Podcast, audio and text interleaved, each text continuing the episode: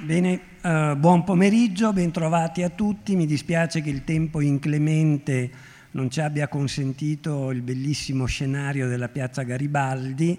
Io spero di non aggiungere a un tempo meteorologico un po' mesto anche un ulteriore aggravio dal punto di vista del discorso. Come vedrete cercherò semplicemente di proporvi una traccia di riflessione con l'auspicio che poi possa essere in qualche modo ripresa e approfondita anche successivamente. Io partirei dall'esordio del primo testo in cui compare la figura di Don Giovanni. Come è noto si tratta di una commedia, eh, l'autore, come vedremo, non è poi veramente questo il nome, è Tirso de Molina e il titolo della commedia è El burlador de Seviglia y convidado de Pietra. Questa commedia viene rappresentata per la prima volta a Napoli nel 1625 e poi viene pubblicata qualche anno dopo nel 1630. Siamo alle primissime battute di questa pièce teatrale. Entrano in scena Don Juan Tenorio, e cioè il protagonista, e la duchessa Isabella. I due hanno appena trascorso una notte d'amore insieme, la scena è buia, al punto tale che i volti dei due protagonisti non sono riconoscibili. La duchessa si rivolge all'uomo che la accompagna e dice vado a prendere un lume. E Don Giovanni, perché? La duchessa, perché l'anima si accerti del bene di cui ho goduto. Io ti spegnerò il lume, replica Don Giovanni. Ah, cielo, dice Isabella, chi sei allora? E Don Giovanni, chi sono? Un uomo senza nome. Ecco, Don Giovanni irrompe per la prima volta nella scena culturale europea presentandosi come un uomo senza nome. Allora, teniamo presente questo aspetto e adesso facciamo un grande balzo in avanti dal punto di vista cronologico.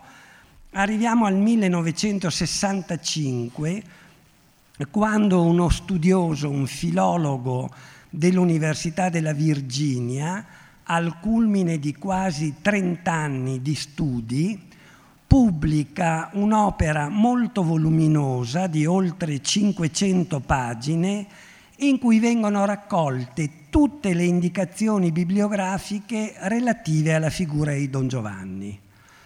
Si tratta di ben oltre 5.500 indicazioni bibliografiche e fra esse scusate se indugio sui numeri, vi sono ben 1785 versioni diverse della figura, del mito, della storia di Don Giovanni.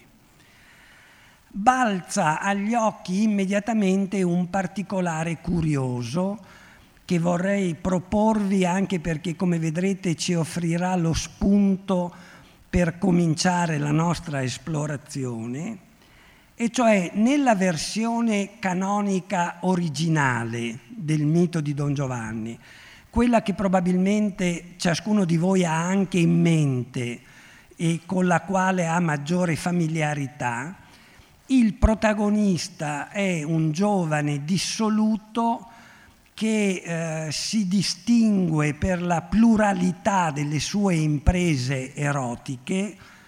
Poi fin d'ora vi dico che questo aspetto che viene dato di solito per assodato lo è molto meno di quanto si pensi. Questo giovane dissoluto si incontra anche a duello col padre di una delle donne sedotte, uccide il padre della donna sedotta e dopo qualche tempo, imbattendosi nel monumento funebre dell'ucciso, per sfregio, per scherno, lo irride e lo invita a cena. E poche ore dopo, proprio mentre sta consumando la cena, si sentono i passi pesanti della statua che arriva, è il commendatore che è venuto rispettando l'invito a cena, stringe la mano a Don Giovanni e lo trascina con sé vivo nelle profondità dell'inferno. Questo, come sappiamo, è il canovaccio tradizionale, classico, quello col quale abitualmente viene raccontata la storia di Don Giovanni. E dov'è l'aspetto curioso? Eh, vi dico subito che l'aspetto curioso è che se noi seguiamo la catalogazione che lo studioso americano di cui vi parlavo prima, che si, chiama, si chiamava Armand Singer, se noi seguiamo quella catalogazione scopriamo che nel corso di oltre tre secoli e mezzo la figura di Don Giovanni è cambiata moltissime volte ed è cambiata, badate, non per dettagli secondari o marginali, ma per punti estremamente qualificanti per quanto riguarda la sua identità. Ve ne do semplicemente alcune sommarie indicazioni, con l'idea che probabilmente ciascuno di voi conosce qualche versione del mito di Don Giovanni che pure come quelle che sto per citarvi si allontana dal canovaccio tradizionale, da quello originario. Pensiamo, tanto per cominciare, alla versione che viene proposta sempre in Spagna da Zoriglia, una versione che ha avuto e ha tuttora nella cultura spagnola una grandissima influenza, nella quale il protagonista, a differenza, diciamo così, della figura originaria, alla fine si pente e soprattutto per intercessione di una delle donne che egli ha sedotto, viene perdonato e addirittura ottiene di ascendere in cielo. Quindi non va a finire all'inferno, ma addirittura va a finire in cielo. O pensiamo all'altra versione, quella che dobbiamo a metà del Novecento a Gregorio Maragnon, un altro autore spagnolo, il quale direi più maliziosamente insinua che sì, Don Giovanni era un grande amatore e questa sarebbe la versione originaria, ma per la verità non era granché attratto dal gentil sesso perché covava una passione latente per il suo servo Catalinon e in realtà Don Giovanni è un omosessuale travestito.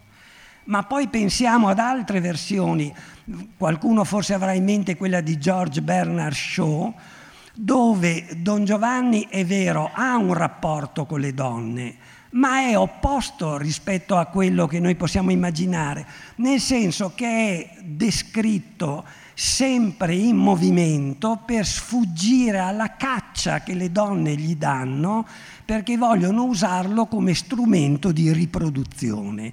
Quindi non è Giovanni, Don Giovanni il cacciatore, la donna la preda, ma è esattamente il contrario. Su questa strada c'è anche la divertente versione di Max Frisch, uno degli autori contemporanei più originali, il quale ci ritrae Don Giovanni innamorato, finalmente, salvo che Don Giovanni è innamorato perdutamente della geometria e vorrebbe essere lasciato tranquillo a coltivare i suoi studi di geometria, mentre le donne non gli danno requie, lo disturbano, lo distraggono e tutta l'attività di Don Giovanni è rivolta a cercare di sfuggire alla pressione delle donne. Vi sono poi altre versioni, pensate a quella di Anuil nel cuore del Novecento, quella che si intitola Ornifle, in cui il protagonista muore, come muore il protagonista della versione tradizionale, ma non muore affatto in una maniera così solenne, eroica come il primo Don Giovanni, muore nella maniera più borghese che si possa immaginare, muore colpito da infarto, proprio mentre cerca, ahimè, con un'età un po' avanzata, di dedicarsi ad un'impresa amorosa. E poi nella miriade 1785 versioni del mito di Don Giovanni vi sono altre varianti, c'è Don Giovanni che mette finalmente la testa a posto, pensate, mette su famiglia, una famiglia borghese con tanto di figli e di rispettabilità borghese. Insomma, come vedete, nella lunga e ininterrotta tradizione di questo mito, i cambiamenti che intervengono sono non soltanto numerosi, ma particolarmente sostanziali. L'unica cosa che non cambia, l'unica variabile indipendente è il nome. In tutte le diverse versioni che abbiamo del mito di Don Giovanni, perfino quella più paradossale in cui appunto Don Giovanni sfugge all'amore delle donne anziché perseguirlo, egli continua a chiamarsi Don Giovanni. E qui emerge allora il paradosso che volevo segnalarvi come prima stazione del nostro percorso, e cioè un personaggio che irrompe nella scena culturale europea all'inizio del Seicento, presentandosi esplicitamente come un uomo senza nome, in realtà poi resterà su quella scena culturale cambiando continuamente identità, ma continuando a chiamarsi Don Giovanni. Che cosa ci può suggerire questo paradosso che vi proponevo come prima stazione o punto di partenza del nostro percorso? Ma mi pare che eh, possa suggerirci due grandi questioni di fondo sulle quali vorrei brevemente intrattenermi. La prima, visto che eh, Don Giovanni è un nome che copre figure tra loro così diverse, fino al punto da essere incommensurabili l'una rispetto all'altra, ma allora qual è la vera identità di Don Giovanni? eh, se resta tale anche quando, anziché andare a caccia delle donne, è la preda delle donne che lo inseguono, che cosa resta tale per cui lo possiamo ancora riconoscere, tale per cui lo chiamiamo Don Giovanni? E cioè qual è il vero denominatore comune di questa figura? E poi vi è un secondo interrogativo, e cioè eh, ammesso che riusciamo a stabilire qual è la sua vera identità, che cosa ci dice Don Giovanni per la tematica generale di questo nostro festival? Cioè questa figura che cosa ci comunica per quanto riguarda lo statuto dell'amore e in particolare il rapporto che l'amore intrattiene con altre dimensioni fondamentali della nostra vita. E allora io cercherei di seguire questo binario, questi due interrogativi. Il primo sulla vera, genuina identità, ammesso che ne abbia una, dovremo verificarlo, e l'altro capire che cosa Don Giovanni ci suggerisce per quanto riguarda lo statuto dell'amore. Allora, eh, la risposta al primo interrogativo sembra semplice. Credo che ciascuno di voi, prima di venire qui, domandandosi, rievocando, pescando nella sua memoria a che cosa possa essere associata la figura di Don Giovanni, a cosa pensa.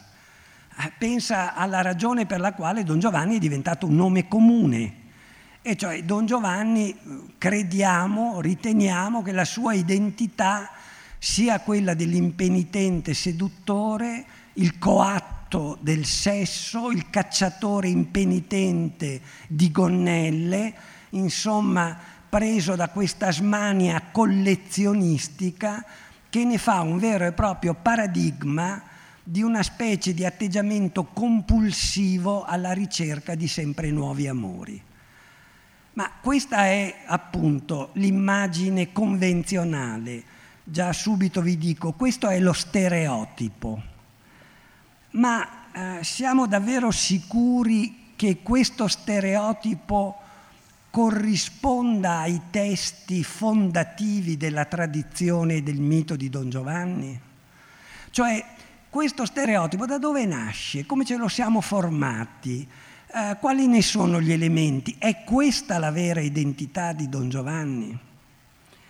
Allora, per rispondere a queste questioni, io vi propongo ancora in un quarto d'ora, 20 minuti, di visitare con me le tre grandi versioni classiche del mito di Don Giovanni, quelle che hanno funzionato dal punto di vista storico-culturale come le versioni paradigmatiche che poi una miriade di altri autori hanno ripreso introducendo qua e là alcune variazioni ma sostanzialmente riconducendosi a queste tre versioni.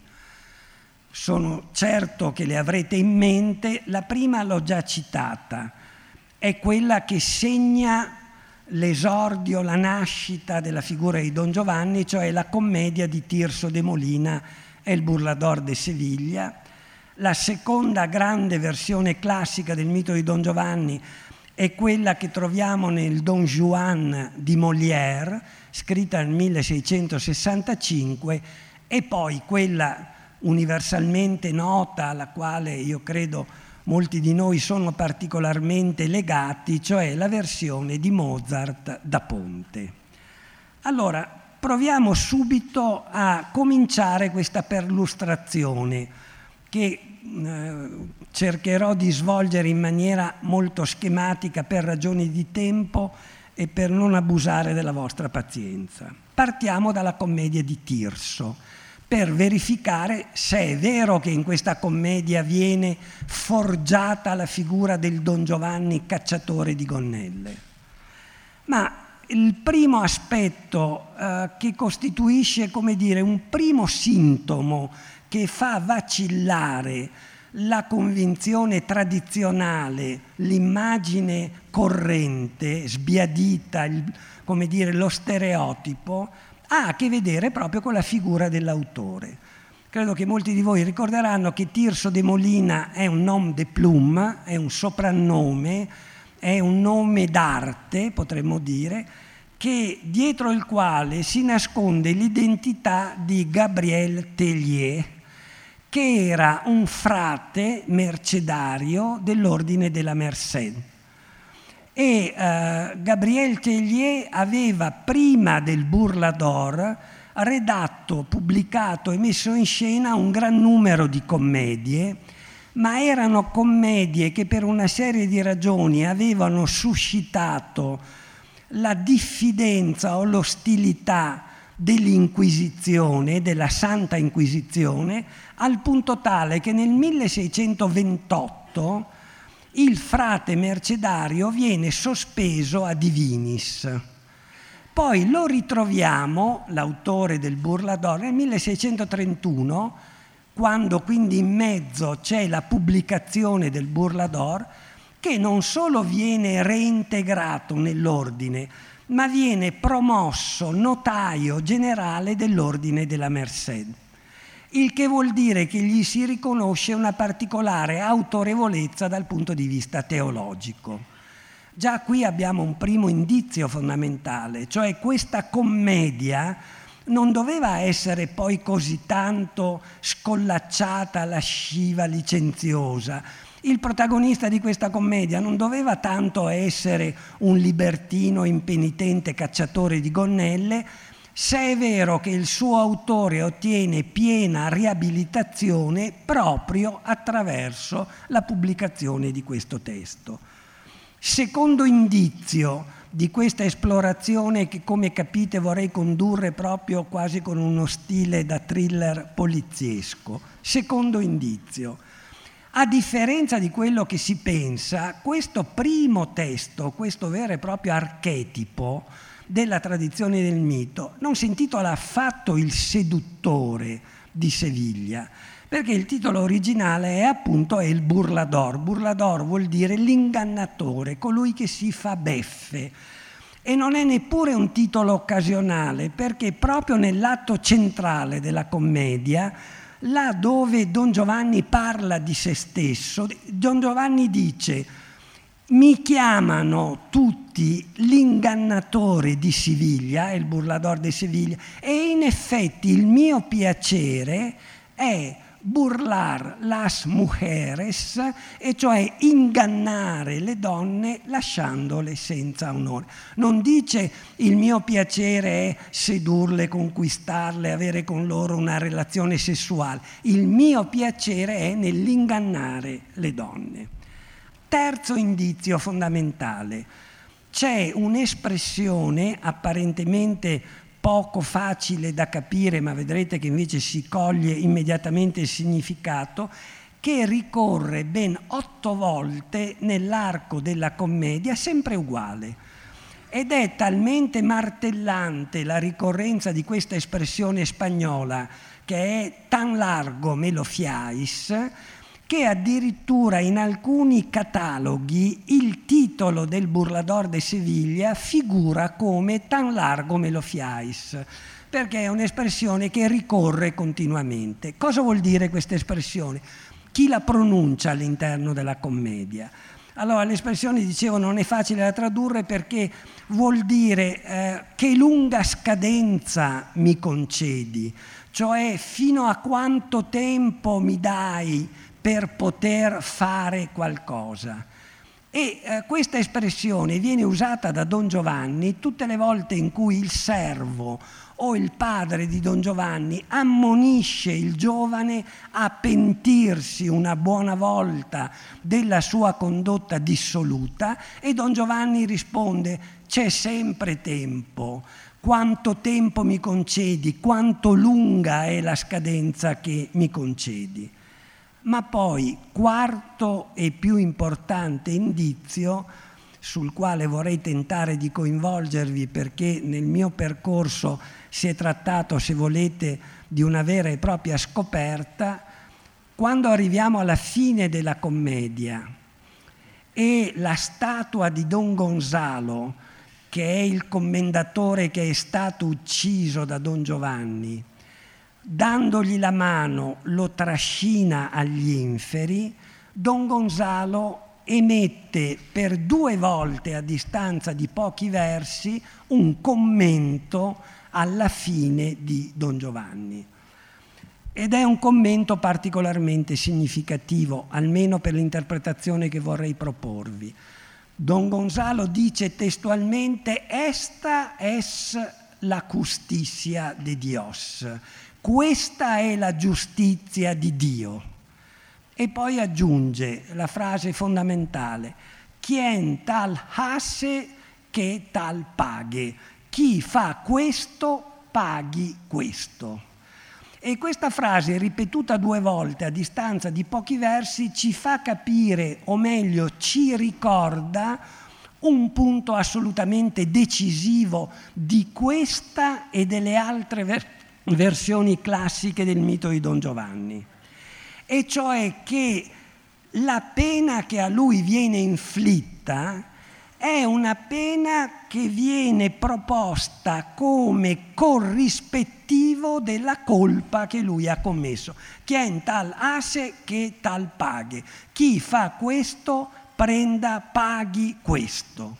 E cioè la legge che domina la vicenda di Don Giovanni e che quindi è alla base del tragico destino che lo attende, provate a immaginare una fine che possa essere più truce, più atroce di quella di finire vivi nelle fiamme dell'inferno, questo esito è proposto anzitutto da Tirso, ma poi anche nelle altre due versioni del mito di Don Giovanni, come l'esatto corrispettivo dovuto ciò che Don Giovanni deve pagare per quello che ha fatto.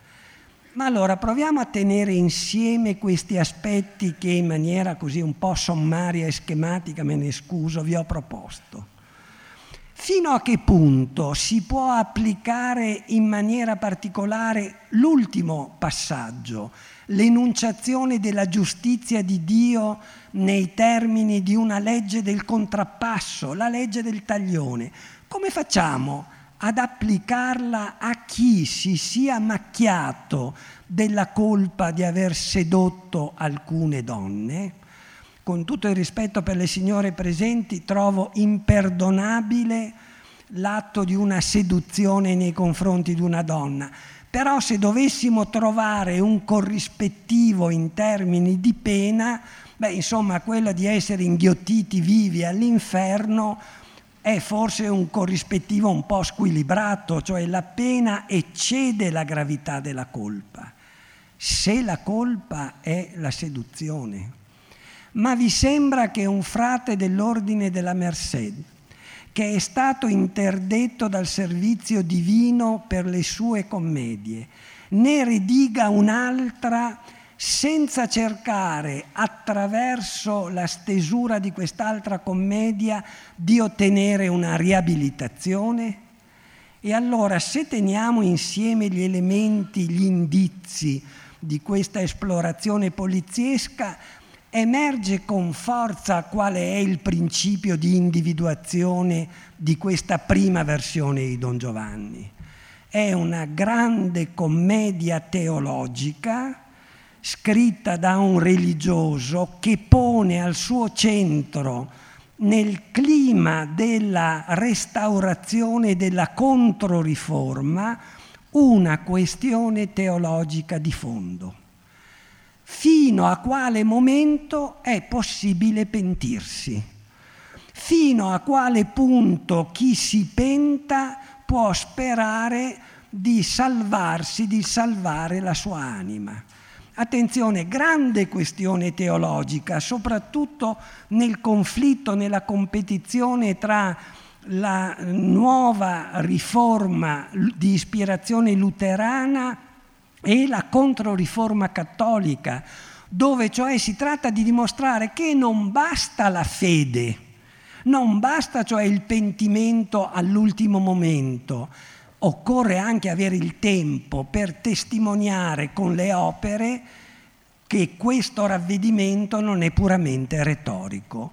E la figura di Don Giovanni è appunto quella che serve per dimostrare che quando qualcuno ci dice pentiti e noi rispondiamo tan largo me lo fiais, perdiamo l'occasione di abbinare al ravvedimento il ravvedimento operoso, cioè le opere che testimonino la concretezza di questo ravvedimento. Insomma, questo primo documento, questo archetipo del mito di Don Giovanni non ha proprio niente a che vedere con l'immagine del debosciato, del seduttore a tutto spiano, è una grande commedia nella quale si pongono al centro questioni di carattere filosofico-religioso, Oltre a quella che ho citato ve n'è un'altra che ora riprenderò, sia pure molto brevemente, perché la ritroviamo nella commedia di Molière, e cioè un punto che si riassume nella battuta di Don Giovanni. Cosa dice di sé Don Giovanni?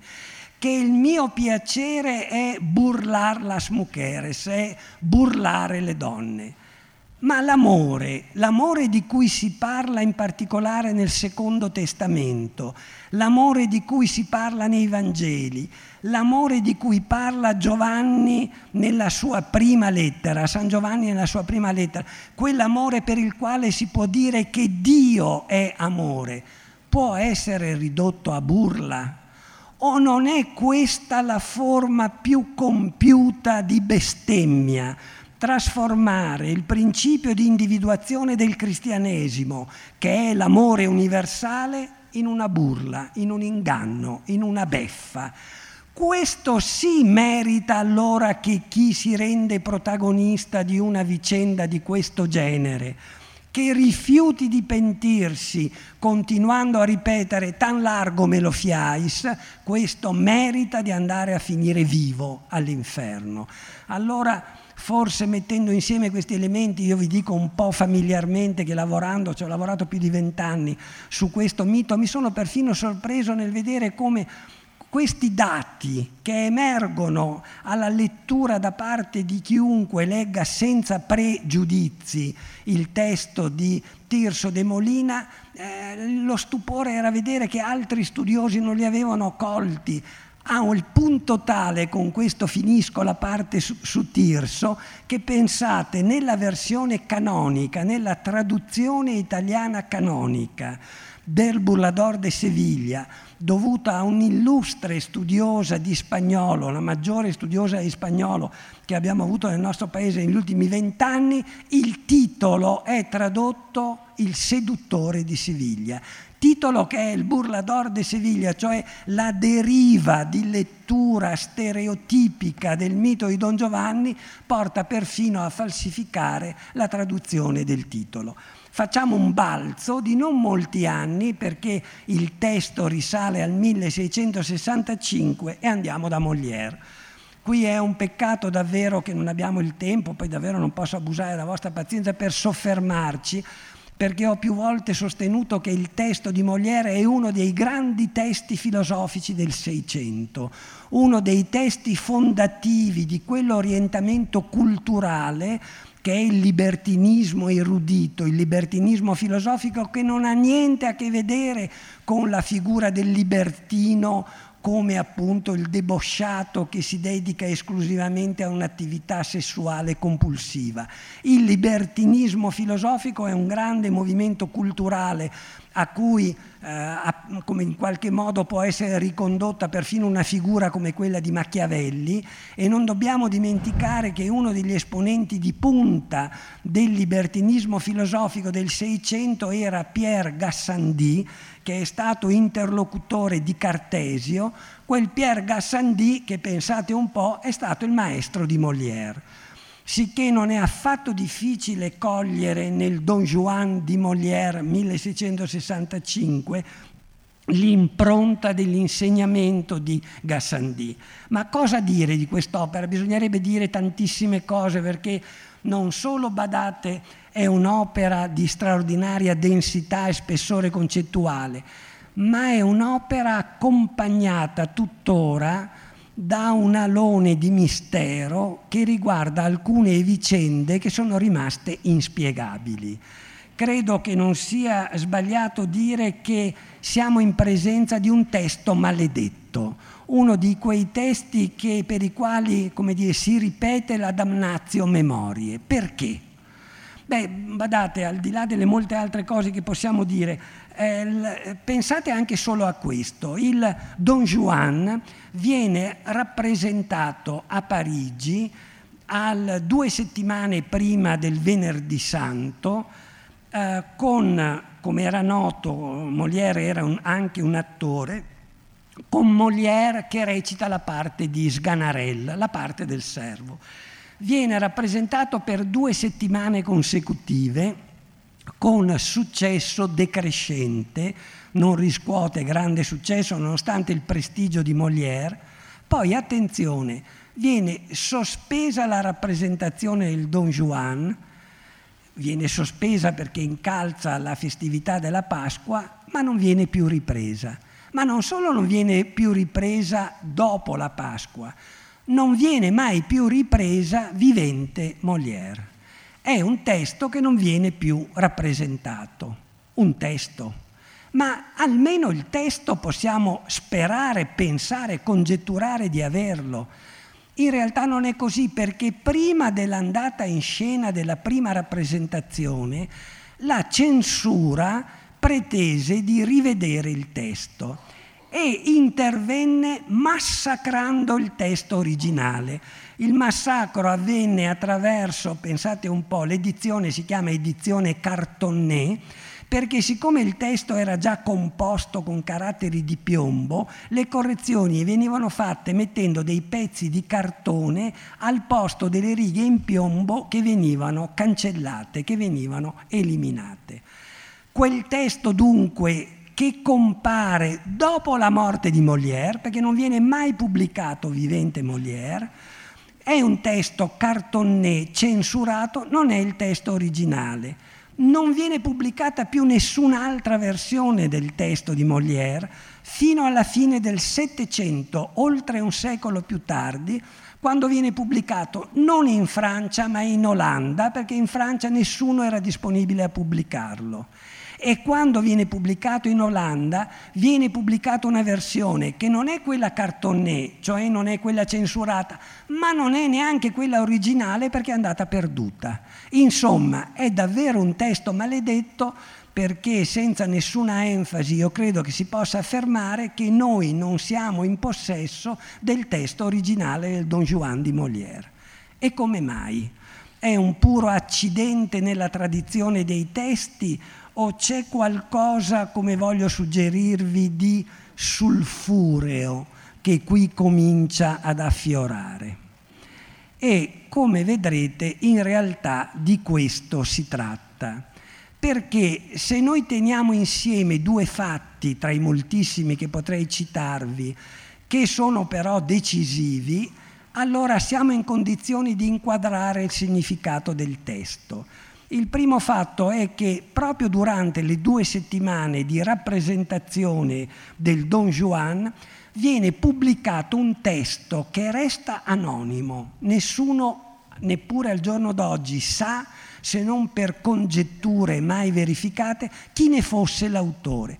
Un testo che è un attacco feroce contro il Don Juan di Molière, una contestazione radicale nella quale si dice testualmente che Molière ha portato l'ateismo in teatro e che si è preso gioco nello stesso modo del paradiso e dell'inferno. Come vedete, questo attacco non è perché il testo fosse osceno o licenzioso, o perché il protagonista si concedesse avventure galanti, ma l'autore di questa vera e propria invettiva rimprovera a Molière di aver portato l'ateismo in teatro. E perché? Come mai c'è questo attacco così duro che è, come capite, certamente una delle ragioni per le quali poi il Don Juan non viene mai più rappresentato vivente Molière? Lo capiamo se ci riferiamo al secondo aspetto che accennavo. Se ci riferiamo all'edizione cartonnée, qui non voglio indugiare in dettagli, non voglio stancarvi, soprattutto se paragonata agli scenari della commedia dell'arte italiana ai quali Molière si era ispirato, scenari che mettevano in scena una vicenda simile a quella di Don Giovanni. Ebbene, sapete qual è la parte sulla quale si accanisce il censore? Quella nella quale, come ha dimostrato quel grandissimo studioso di cui è giusto celebrare la memoria di Don Giovanni, che è stato Giovanni Macchia, uno studioso a cui si devono gli studi certamente più importanti sulla figura di Don Giovanni, Giovanni Macchia sottolineava un punto, cioè che non solo in quel caso l'edizione di Molière e quella anche eh, degli scenari italiani che sono a monte dell'edizione di Molière, non solo eh, per certi tratti era stata cancellata, ma cancellata con tale stizza che era stata perfino consumata o lacerata la pagina gli strali della censura come siamo stati in grado di recuperare dall'edizione olandese, si abbattono sul vero e proprio centro della rappresentazione di Molière. Lasciate che ve lo descriva brevemente. Siamo al centro del terzo atto, la commedia ne prevede cinque, il terzo atto è quindi l'atto centrale, la vera e propria architrave di questa pièce. Siamo al centro dell'architrave e la vicenda ci descrive una situazione come dire, anche abbastanza sorprendente. Don Giovanni e il suo servo si sono persi in una foresta. Inutile richiamarvi il significato simbolico di questa vicenda, si sono persi nella foresta, non trovano una via di uscita. Si imbattono in un povero, in un mendico, in un eremita che da anni e anni viveva esclusivamente della carità, caritas è un termine sbagliato, tradurlo carità vuol dire tutt'altro, dell'elemosina di coloro nei quali si imbatteva. E allora eh, Don Giovanni chiede all'eremita di indicargli la strada per uscire. E eh, l'eremita gliela indica e poi aggiunge l'elemosina, la carità per amor di Dio. E Don Giovanni, freddo, rivolgendosi all'eremita, gli dice, vedi questo Luigi d'oro, era un'elemosina particolarmente generosa, io te lo do a condizione che tu bestemmi Dio. E l'eremita allora dice, ma io vivo qui appartato, eremitico, per testimoniare l'amore per Dio, come posso contraddire tutta la mia vita bestemmiando Dio? E allora interviene Leporello, che è eh, Sganarello, scusate, che è la variante comica, che dice: Ma sì, bestemmia un po', non ti può far male, bestemmia almeno un po'. Don Giovanni è irremovibile, ti do il Luigi d'oro a condizione che tu bestemmi Dio. Di fronte al silenzio del suo interlocutore, Don Giovanni gli getta la moneta e gli dice, te lo do pur amor dell'umanité, per amore dell'umanità, non per amor di Dio, non come testimonianza di quell'amore a cui aveva dedicato tutta la vita l'eremita, ma per amore dell'umanità. Come vedete c'è una evidente frontale contrapposizione tra la figura di Don Giovanni che si erge nel cuore del Seicento come antagonista del dogmatismo in tutte le forme in cui si presenti. Don Giovanni è la ragione laica che protesta i suoi diritti contro i vincoli, voi sapete che religione vuol dire religare, stringere, contro i vincoli della religione. Don Giovanni, anziché essere appunto semplicemente il seduttore impenitente, è un grande eroe della cultura laica che ripete in un passo decisivo del Don Juan di Molière che la sua fede è solo questa. 2 più 2 fa 4, 4 più 4 fa 8.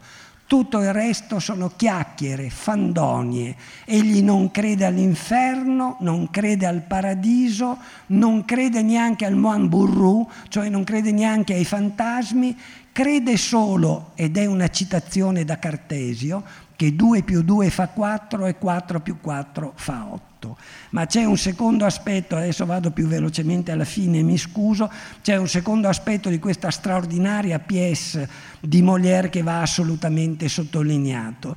Voi sapete che i personaggi teatrali, come dire, devono la loro identità a ciò che dicono e a ciò che fanno nello spazio-tempo della rappresentazione teatrale prima che cominci e dopo che è finita è come se non avessero più vita, la loro vita, la loro identità deriva da ciò che essi fanno e dicono nello spazio-tempo della rappresentazione teatrale. E qui c'è un passaggio che sarebbe stato bello poter leggere, ma non ne abbiamo il tempo e la voglia, peccato. Vi dico solo seconda scena del primo atto di Don Juan, in cui Don Juan, incalzato dal suo servo, da Sganarella, parla di se stesso, e cioè eh, fa in modo che noi riusciamo a capire dalle sue parole qual è la sua identità. E sapete cosa dice Don Giovanni di se stesso? Don Giovanni dice che l'unica cosa che mi attrae nella donna è la conquista. Non c'è niente di più bello che sforzare la volontà della donna e imporsi. E comincia qui un discorso che sarebbe bellissimo leggere, tutto infarcito di lessico bellico militare, dove quella che noi abitualmente consideriamo l'arte della seduzione viene descritta attraverso simboli, metafore, termini, allegorie tratti dall'arte della guerra. E eh, Don Giovanni arriva fino a questo punto, al punto di dire una volta che la donna l'hai conquistata, tutto il piacere è finito. Pensate, allora perché uno la conquista se non per godere appunto della donna? No, perché per Don Giovanni l'unico aspetto che conta nell'amore è l'impresa, la conquista, la vittoria, l'imporsi, il soggiogare, al punto tale che conclusivamente in questo brano Don Giovanni può dire la figura alla quale io mi ispiro è Alessandro Magno e come Alessandro Magno vorrei passare di conquista in conquista. Il modello, l'archetipo a cui Don Giovanni si riconduce non è come potevamo aspettarci l'archetipo del grande amatore, ma del grande conquistatore di cui si diceva che avesse conquistato tutti i paesi allora esistenti e conosciuti. E siamo allora, se mi concedete ancora 5-6 minuti alla parte conclusiva del nostro percorso, e cioè alla versione di Da Ponte Mozart. La dico attraverso i due nomi non solo per rispettare la paternità del melodramma, dove c'è la parte del dramma, e cioè il libretto poetico di Da Ponte, e la parte del melos che è quella della musica ma come vedremo, come cercherò di argomentare, perché in effetti tra le due parti del dramma non c'è affatto quella perfetta sintonia che invece tanto spesso, devo dire, con una sorta di conformismo acritico si tende ad accreditare. Non dobbiamo dimenticare tra l'altro le condizioni nelle quali da Ponte redige il libretto per il Don Giovanni. Eh, da Ponte si era già impegnato per redigere con scadenze giugulatorie già due opere, una per Martini e una per Salieri.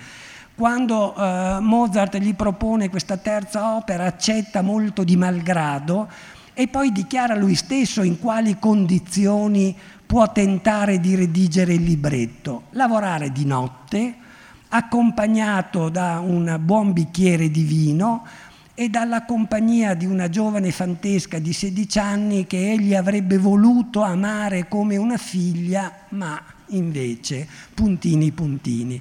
E nel dover redigere il testo in queste condizioni Beh, insomma, da Ponte lo lascia intendere, aveva presente alcuni modelli a cui attinge a piene mani, non sta a me ricordarlo, ma studiosi importanti, penso a Cristina Gronda, a Daniela Goldin, hanno più volte dimostrato come vi siano alcuni testi poetici precedenti a quello di Da Ponte, da cui eh, Da Ponte ha proprio attinto, oggi noi diremmo, ha plagiato intere parti.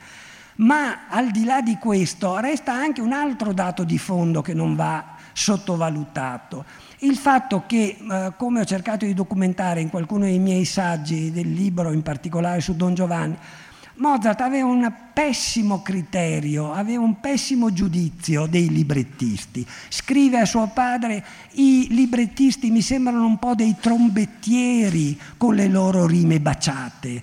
E in realtà troviamo tante rime baciate nel testo, nel poetico allestito da Ponte. Sicché l'intento eh, di Mozart non è affatto l'intento di chi debba comporre la musica col testo, ma come ho cercato analiticamente di dimostrare, Mozart affronta il testo con un'impostazione, un taglio che è eversivo rispetto alla piatta linearità del testo. E questo atteggiamento, che possiamo considerare essere una sorta di atteggiamento antagonistico, ci è confermato da due punti che a mio giudizio sono fondamentali e comunque che restano innegabili.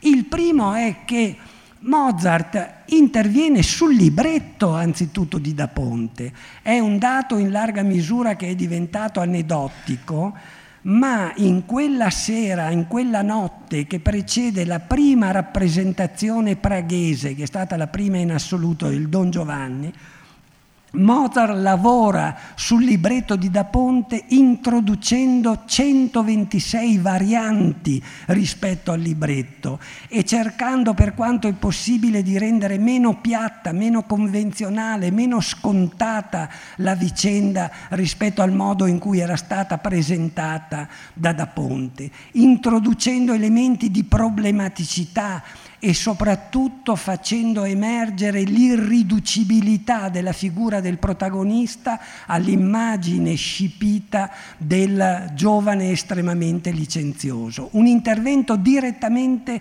sul libretto che si concretizza addirittura alcuni mesi dopo la prima rappresentazione praghese in occasione della seconda rappresentazione che per qualcuno è la vera rappresentazione del Don Giovanni di Mozart da Ponte fatta a Vienna, in cui Mozart cancella una scena intera, quella che si chiamerà, che secondo il linguaggio diffuso è la scena ultima, che è una sorta di lieto fine nella quale i personaggi, a parte Don Giovanni, si ritrovano e cantano un'allegrissima canzone per dire che insomma Don Giovanni se n'è andato da Proserpina e Pluton e così è giusto che sia avvenuto. Mozart cancella la scena ultima, a Vienna va in scena il Don Giovanni fino alla diciannovesima scena, sicché il melodramma si chiude con l'urlo strozzato di Don Giovanni che viene inghiottito all'inferno, senza nessun finale edificante, consolatorio di alcun genere. So già che cosa eh, molti di voi penseranno, ma come? Se c'è un testo che ci consegna vivida, indiscutibile l'immagine di Don Giovanni come seduttore, beh, questo testo è proprio quello di Mozart da Ponte. Eh, basti pensare, tanto per dirne una, al tema del catalogo, eh, che è una testimonianza che è diventata ormai proverbiale della capacità amatoria eh, di Don Giovanni. Allora, la prima osservazione che vorrei fare, eh, che posso soltanto indicare senza approfondire, perché davvero ormai è questione di due o tre minuti, è che eh, in tutto l'arco, lo spazio-tempo del melodramma di Mozart da Ponte, tanto per dirla per le spicce, Don Giovanni va in bianco. È un veramente strano questo seduttore che non riesce mai a portare a termine nessuna leggiadra impresa erotica. Anche con Zerlina arriva lì alla soglia, ma poi si tratterà di un ripensamento di Zerlina.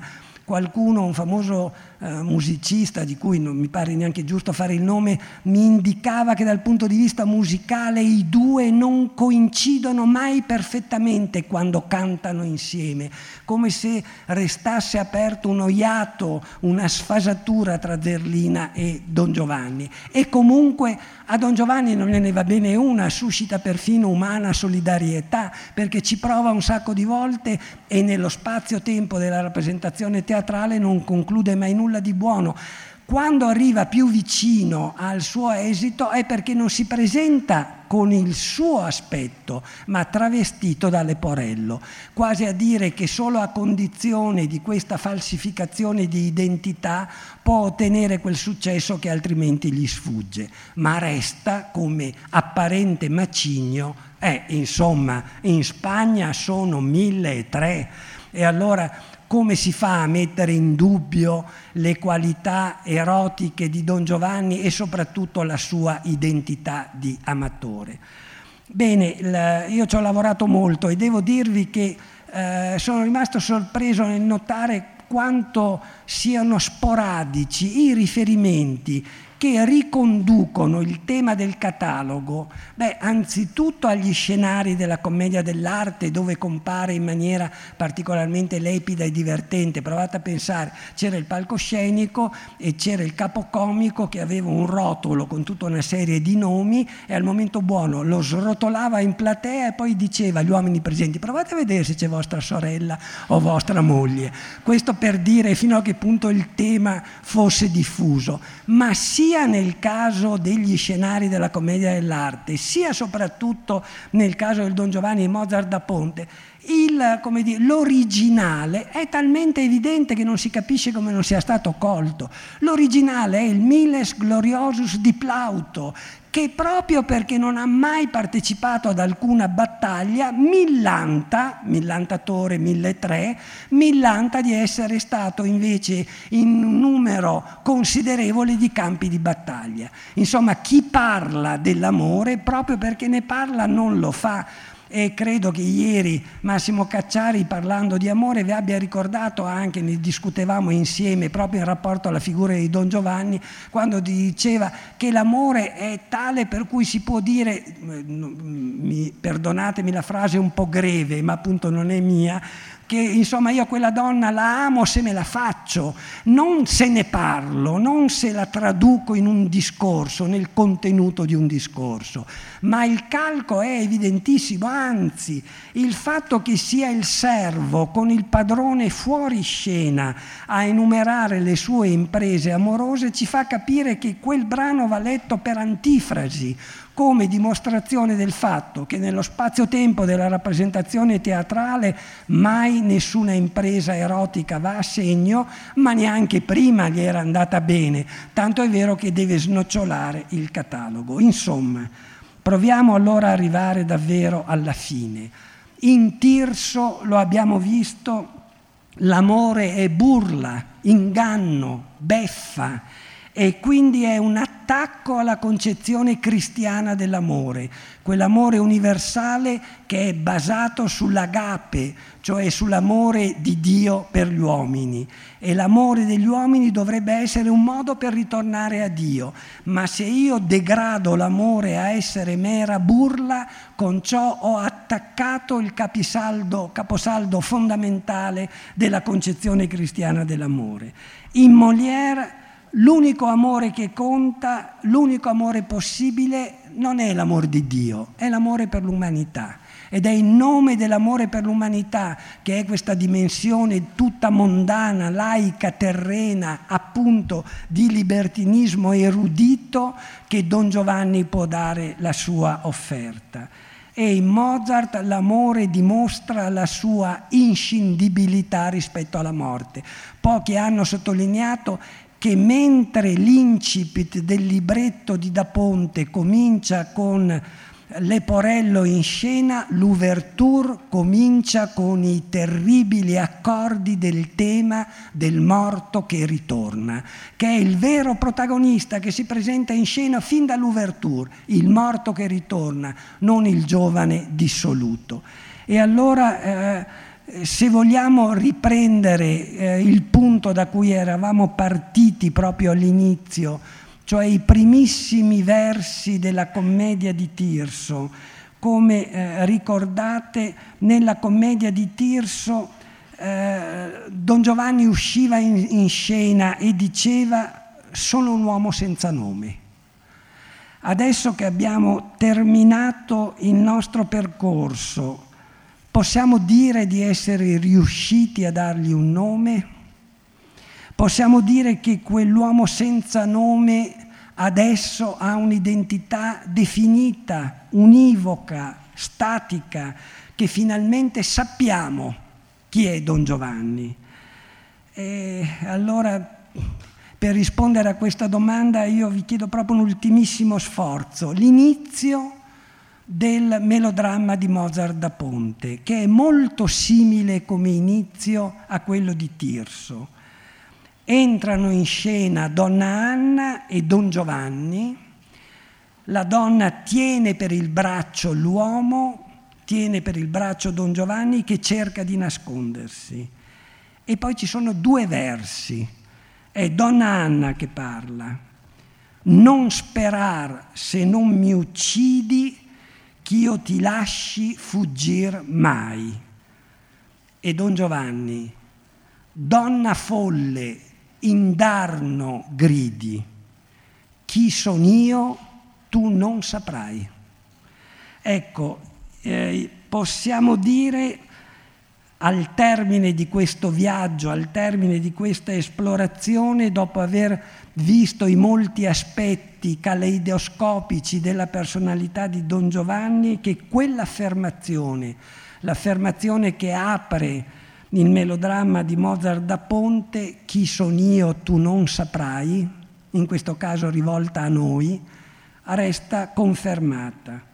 Ora noi siamo in condizioni di capire che in larga misura Don Giovanni resta un enigma. Siamo in condizioni di capire che Don Giovanni non è il nome proprio di un personaggio letterario e ancor meno di un personaggio storicamente esistito. Don Giovanni è piuttosto un nome che allude ad uno scacco ad un'assenza, ad un vuoto. È un nome per dire la nostra incapacità di svelare fino in fondo quel grande mistero che resta l'amore. Grazie.